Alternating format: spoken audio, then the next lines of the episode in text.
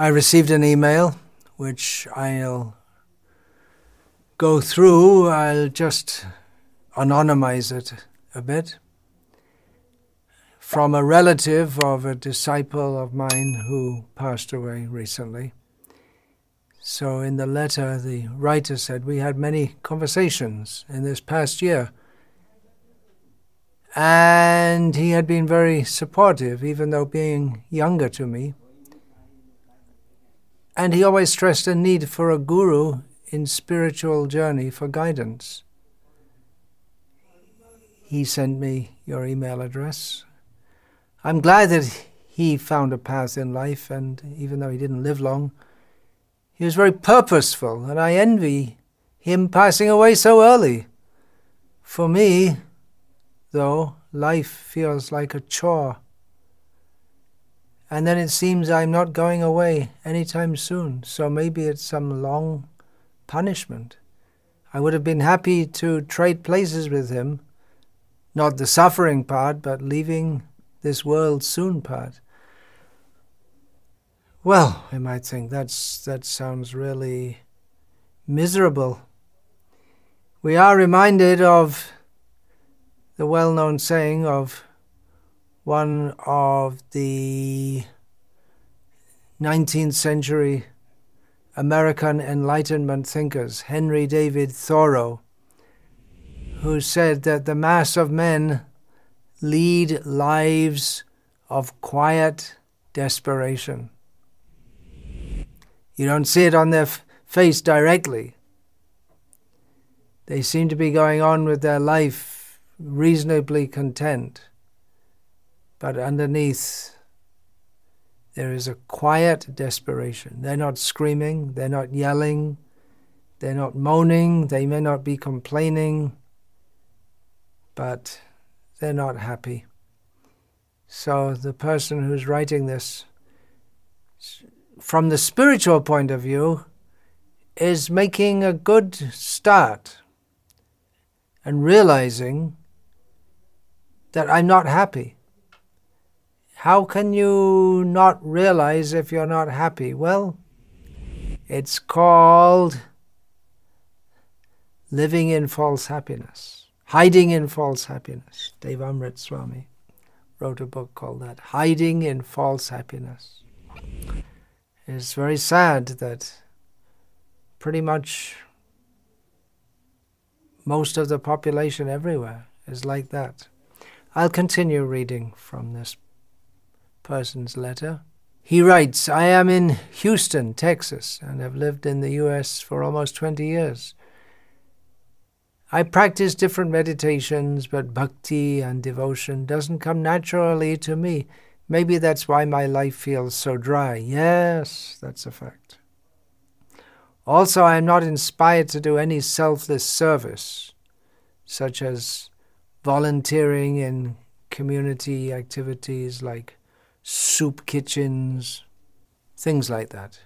Maybe if there's some work that is suitable to my temperament, which comes easily to me and beneficial to someone, I like doing it, but I don't always know what that is, so I'm just working in the corporate field just to do something with my time as I don't know what else to do. Quiet desperation. He's an Indian working in the corporate field in America. That's called being successful.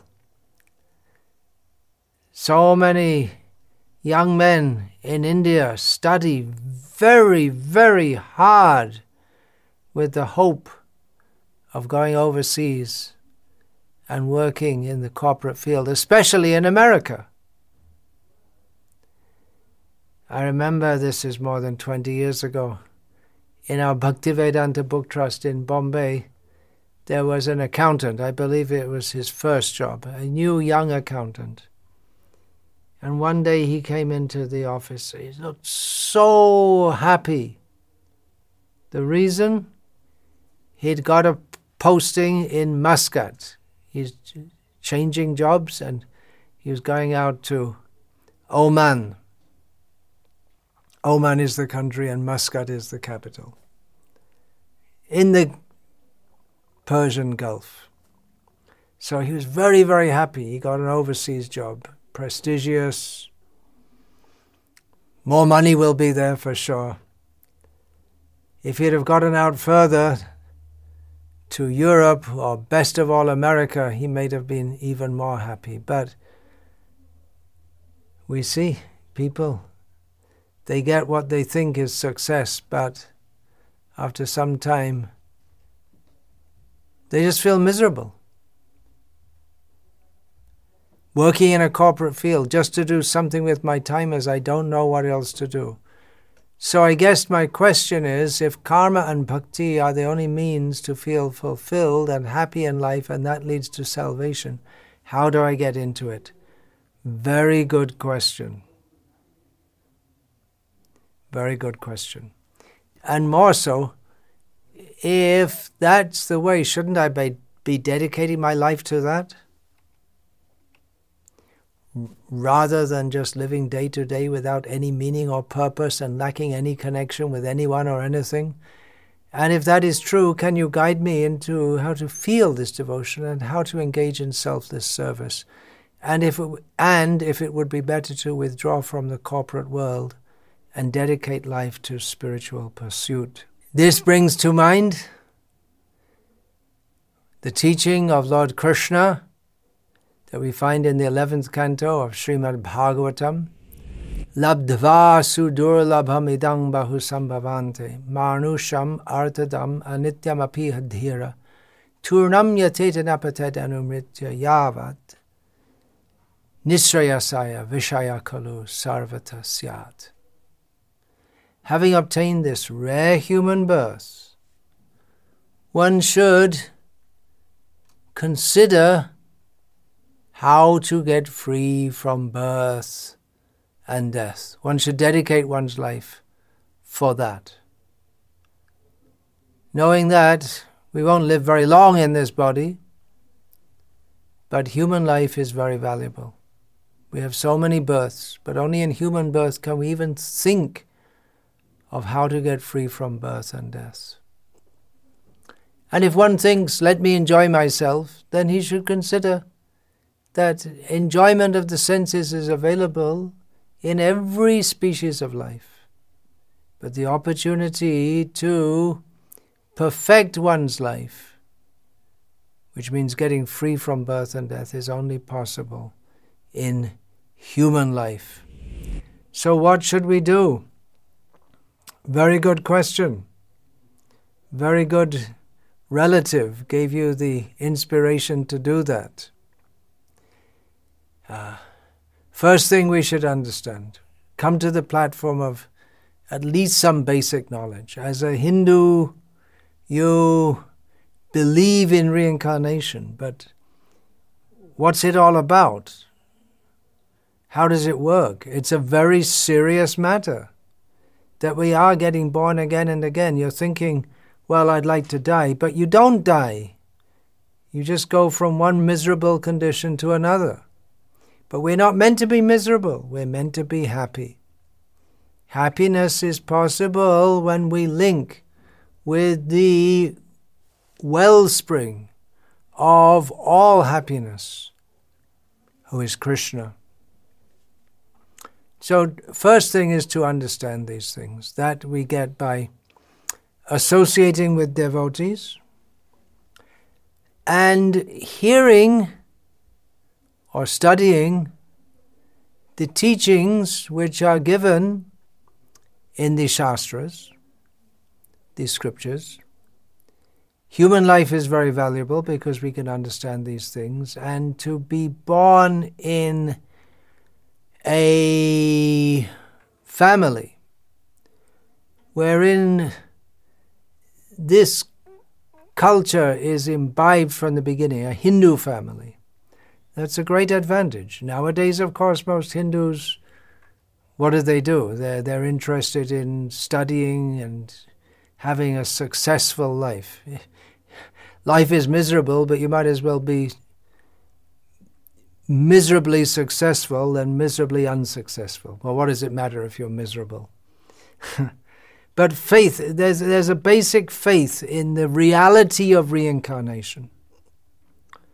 One should contemplate this and think this is this is very bad. I don't want to be born again and again. That is the beginning of intelligence to understand. I don't want to be born again and again. And then by associating with devotees, we learn these things and we take up the process. There is a process for reviving our dormant Krishna consciousness. That process begins with hearing from devotees, just like I am speaking now. I am speaking the same message that has been spoken by all realized acharyas since time immemorial that the body is temporary, but the Atma, the soul, is eternal. We should act on the platform of Atma instead of acting on the bodily platform because even animals, they eat, they sleep, they fight, they defend, they have sex. So if we don't try to cultivate spiritual consciousness, then we're simply living like animals. And how, as a human, can we be happy with such bestial pursuits? So understand these things, and then we have to act on the platform of Atma, which begins with chanting the holy names of Krishna. Hare Krishna, Hare Krishna, Krishna Krishna, Hare Hare. Hare Rama, Hare Rama, Rama Rama, Hare Hare. That's the beginning. There are many things to learn. I won't attempt to say everything all at once, but I do very much recommend that you study the books of His Divine Grace, Srila A.C. Bhaktivedanta Swami Prabhupada, the founder, Acharya of ISKCON, who has presented the timeless Vedic spiritual knowledge in, in easy English so that everyone can understand it. So please read those books. You probably have some of them already. Get a whole set. Fill, fill up your house, fill up your life, fill up your mind, fill up your consciousness with the Vedic knowledge. Read those books. There are many things. Gradually, step by step, you can understand all of this. The question would it be better withdraw to withdraw from the corporate world and dedicate life to spiritual pursuit? Not now to take fully to spiritual activities is a big jump for most people. And even many people think, I'm ready, but they're not. They don't realize how much commitment and surrender is required. So take it step by step. We can see gradually, step by step. If you have a fa- if you're married and you have a family to support, then uh, then you have to continue with your family duties. That's there also. There are many considerations. But anyway, please start, read these books, get in contact with devotees, and uh, stop being miserable. We're meant to be happy. Krishna comes to this, to this world to speak Bhagavad Gita to make us happy.